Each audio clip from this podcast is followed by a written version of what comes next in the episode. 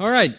Uh, we're in the, what, third Sunday of a series uh, called Five Things God uh, Can't Do. And so remember, this series is all about uh, not just figuring out, okay, what are those five things, but in the process of discovering uh, the nature of God. You know, that, that God has to act consistent with His nature. And because God has to be truth and true to His nature, there's certain things He just can't do, which means there's things that he simply is. And that's what, that's what we're learning.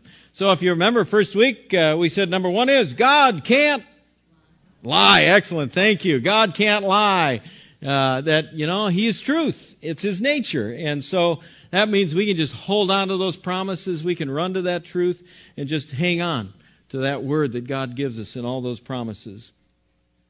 Number two is God can't want your worst. He only wants your best. Excellent. God can't want your worst. He only wants your best. Now, today, as we take the next step, uh, we're going to build on that truth to discover the third can't. So here we go. As we uh, move forward in this, we need to do a little reality check today. And the reality check is that obviously God can't want your worst, and God always wants your best. But the reality check is the world deals out the worst. That is, while God wants our best, the world can deal out to our lives the worst. Sometimes, as we walk through our days, as we walk through our life, life just doesn't unfold the way we want it to, the way we expect it to, the way we dream or think it ought to be. Instead, there are times because we live in this broken world that things just don't go the way we think they ought to go. And sometimes they just go bad. And we get from the world the worst. See, we need a quick reality check this morning. As much as we're talking about the five things God can't do and discovering all the things then God can do, we also have to have that reality check that reminds us that not only is God loose and working in the world and in our lives, but there's also another power working in the world in our sophisticated intellectual culture, we don't perhaps like to step back and recognize that reality, but it is absolute biblical truth. You can go to the book of Job. The book of Job, you go to the sixth verse, it says, One day when the angels had gathered around the Lord, and Satan was there with them, kind of a nice picture, isn't it? Satan was there with them. The Lord asked Satan, Where have you been? Satan replied, I love the answer. Oh, I've been going all over the earth. you get it? Oh, you know, I've just been messing around here and messing around there. oh, I've just been in that person's life and, well, I've been over in that person's life and I've just been kind of taking my opportunities, you see. I've just been taking advantage of the moment. I've just been kind of roaming around a little bit here and there. And the answer is always I have been accomplishing the worst. I have been accomplishing the worst. See, I would have loved God just in response to that question at that moment to just say, well, okay, doing what? That's what I would ask my teenager. What have you been doing? Well, I've been, you know, here and there. Well, doing what? Doing what? We know what? We know that there is an influence and a power loose in the world, and that power is out there trying to do its worst in your life. Trying to turn your life upside down. Trying to ruin the relationships you have at work. Trying to get its hooks into your marriage and spread you apart from your spouse. Trying to get into the relationship you have with your kids and create animosity, anxiety between you. And young people, Listen up. Every time you walk down the, the hallway at school, evil is loose trying to do the worst. And it wants nothing more than to get its hooks into your future. by the choices it persuades you to make. We need to have a reality check. While God wants our best, there is a power loose in the world that wants our worst. We live in a busted place. Sin is loose in the world. Broken is the world. And because of that reality, the Bible is straightforward with us about life.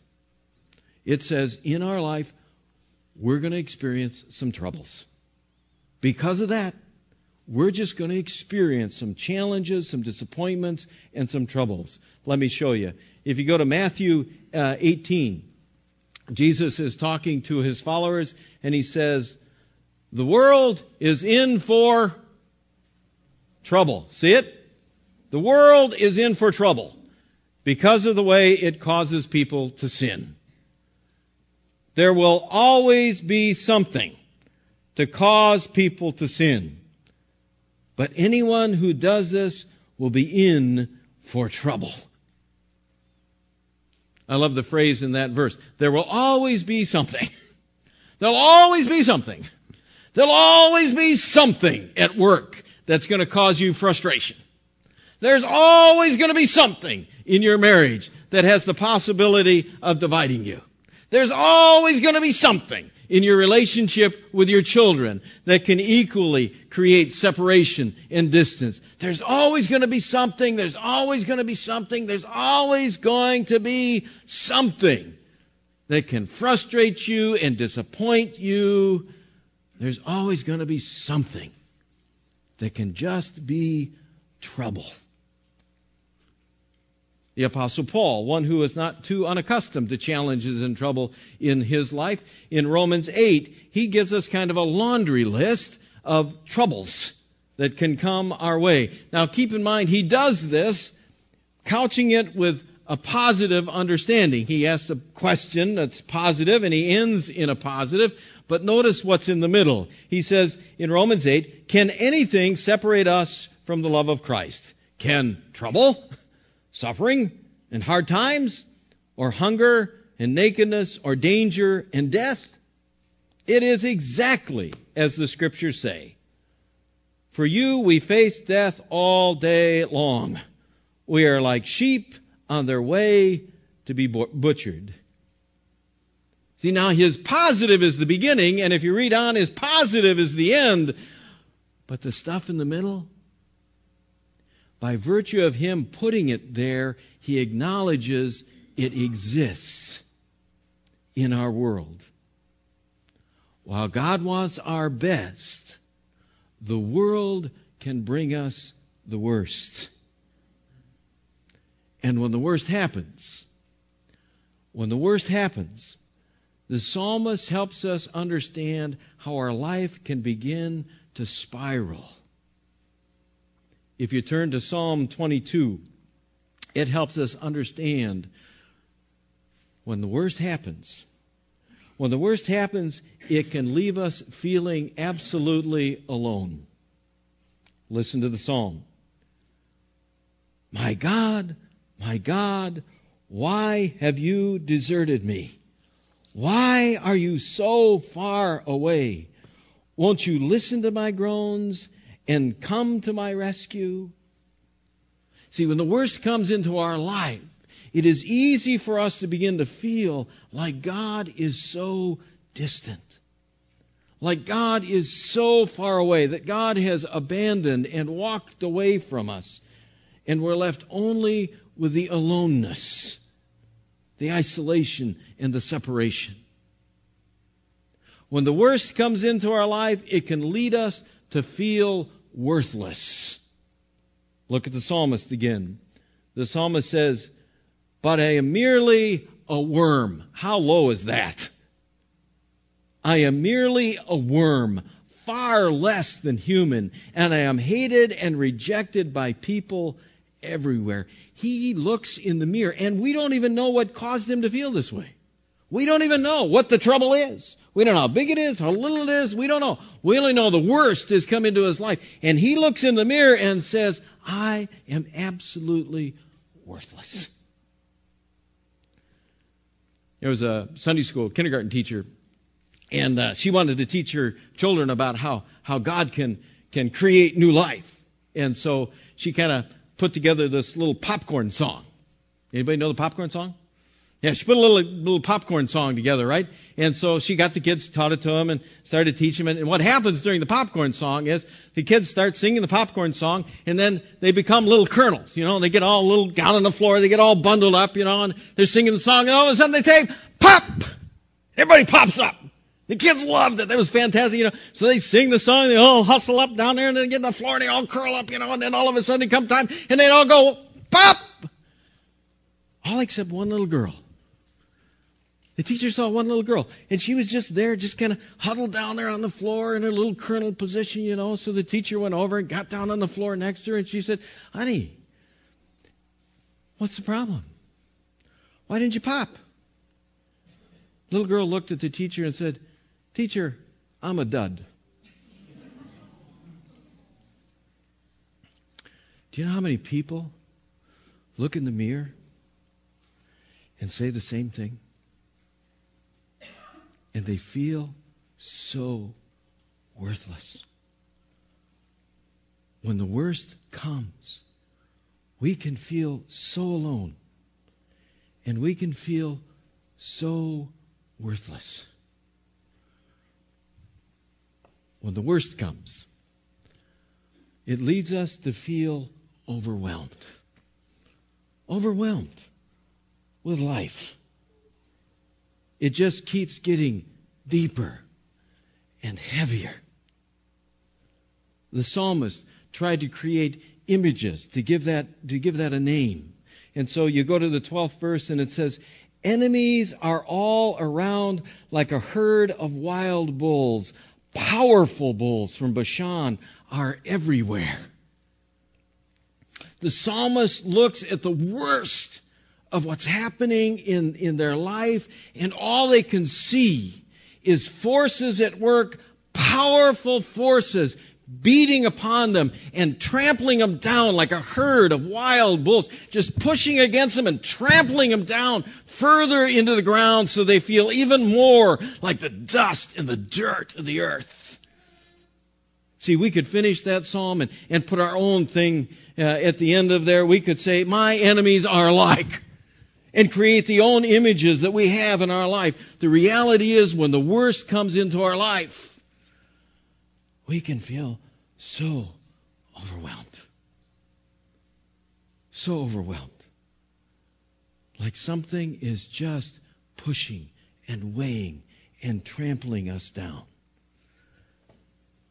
And when the worst comes, when the worst comes, we feel weak and powerless.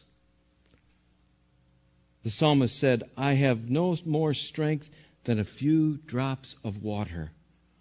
All my bones are out of joint. My heart is like melted wax. My strength has dried up like a broken clay pot, and my tongue sticks to the roof of my mouth. You, God, have left me to die in the dirt the psalmist looks at the worst that is happening in his life and he says, I am alone, I am worthless, I am overwhelmed, and I am weak, and I am powerless. I am simply in the worst. And you sit this morning and say, okay, well, that's really exciting. It really is. Because when you discover that moment when you're in the worst, you will discover the nature of God. And you'll discover the third can't in God's nature. And when you discover it, life changes and the worst dissipates. The third can't the third can't that you need to just bury deep inside of your heart is that God can't. Do you hear that? God simply can't abandon you. I don't care how worst it is. I don't care how overwhelming it feels, how much it is, how heavy it presses upon you, how trampled down you feel, how worthless you feel. I don't care what it is that's going on in that long list that Paul has given us of stuff that can come into our life. God's nature says He can't abandon you. He just can't. He can't walk away from you. Oh, you could walk away from Him, but God can't in His nature walk away from you, especially when you're in your worst. When evil and the world is trying to pound you down as much of it can, as much as it can, God simply can't abandon you. The psalmist, the psalmist comes to that truth. He says, the Lord doesn't hate or despise the helpless in all of their trouble. You see it? Did you see that word? All of their trouble. All, all, all, yes, all. Anything, everything. God can't abandon you in any moment. It's not in His nature. No matter what the trouble is, how big, how small, how overwhelming, or how little, it doesn't matter. God can't abandon you. When I cried out, he listened and did not turn away. You see, there was a moment when his own son came into the world and the worst did its worst. And there was a Friday when the earth turned dark and Jesus hung up on a cross. And while he hung there, he lifted up his voice and he said, My God, my God, why have you forsaken me? Why have you abandoned me? He felt everything in that moment that is the worst in our world. And while Satan and the enemy was moving around at the foot of the cross and saying, I love it, the world is going to be mine, God could not abandon. He couldn't abandon. And three days later, he brought Jesus Christ out of the tomb alive. He can't abandon you. He can't.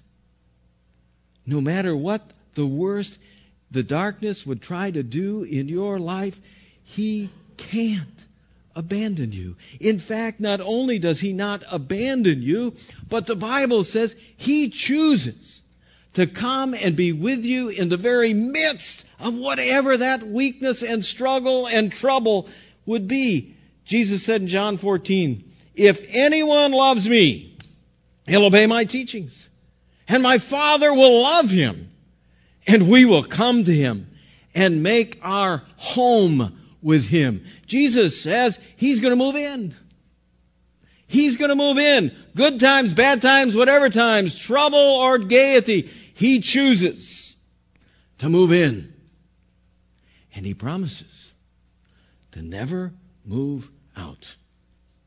He can't abandon you.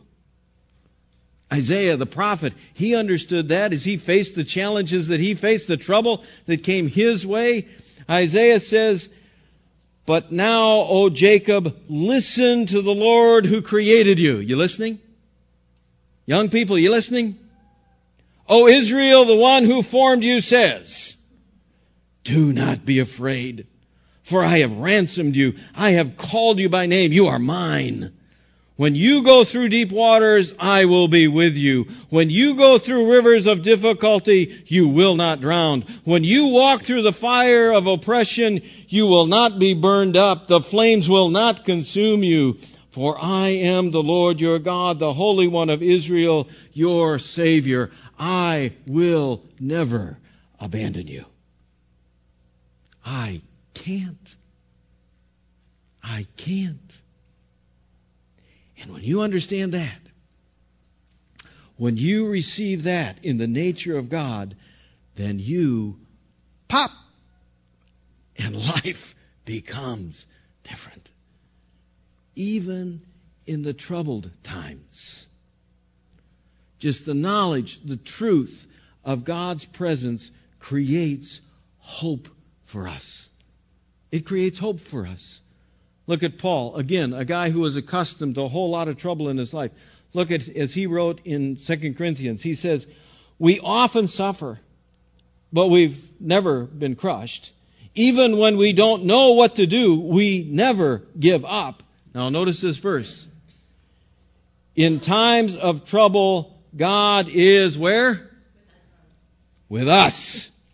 And when we are knocked down, we get up again. Why? Because God can't abandon me. God can't abandon us. God is always there. God is always working. And God always wants our best. And God can never lie. And so when the worst of trouble comes into our life, we know God can't abandon us. And when we get knocked down, we can get up. We can get up because God can't lie. We can get up because God wants our best and His promises are true. We can get up because God is with us. We can get up because this trouble will not last. We can get up because God has something greater in store for us.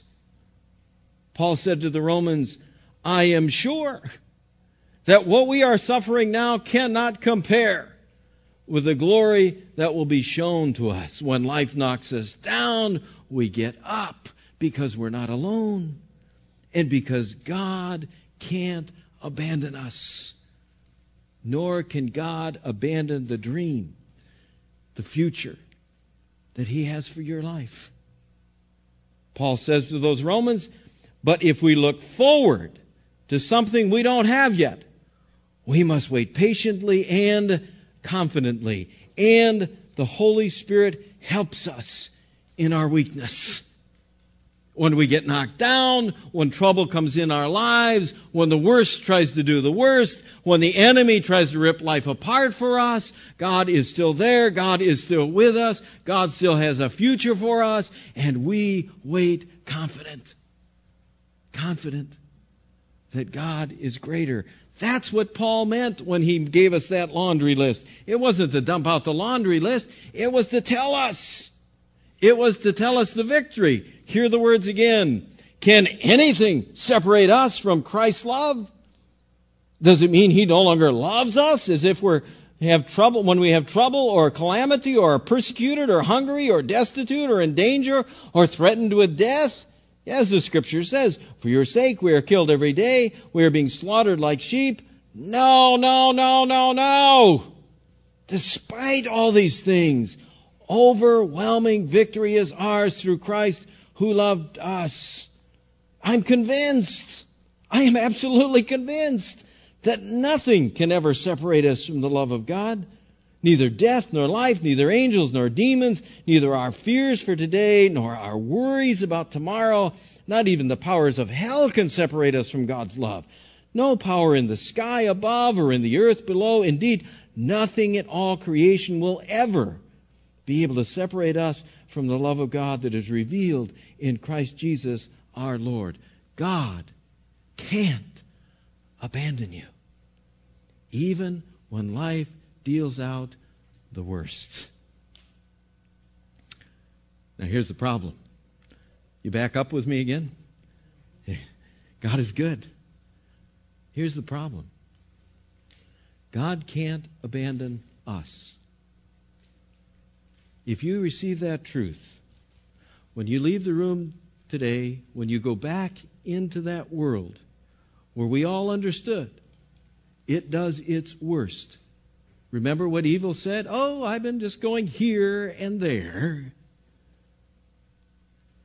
You are going to meet people out there who are in their worst, who don't know the truth of Jesus Christ. And all they know is the worst. Can you abandon them? Can you look past them? Can you walk through your day saying, God is with me? And then turn around and ignore? You see, if you accept this truth today, It's not just God can't abandon you, but God wants every person. All of those people out there in your workplace, all of those people out there in your PTA group, all of those people out there that play soccer with your kids, all of those people out there, kids, young people, all those kids in school. The world is trying to deal them the worst. Can you look past them? Or do you hear them? Are you listening? Not only God can't abandon you, but God doesn't want to abandon anybody.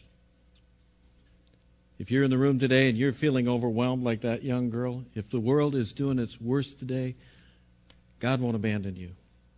And I can tell you what, Christ Church won't either. Christ Church won't either. We're here because the world dishes out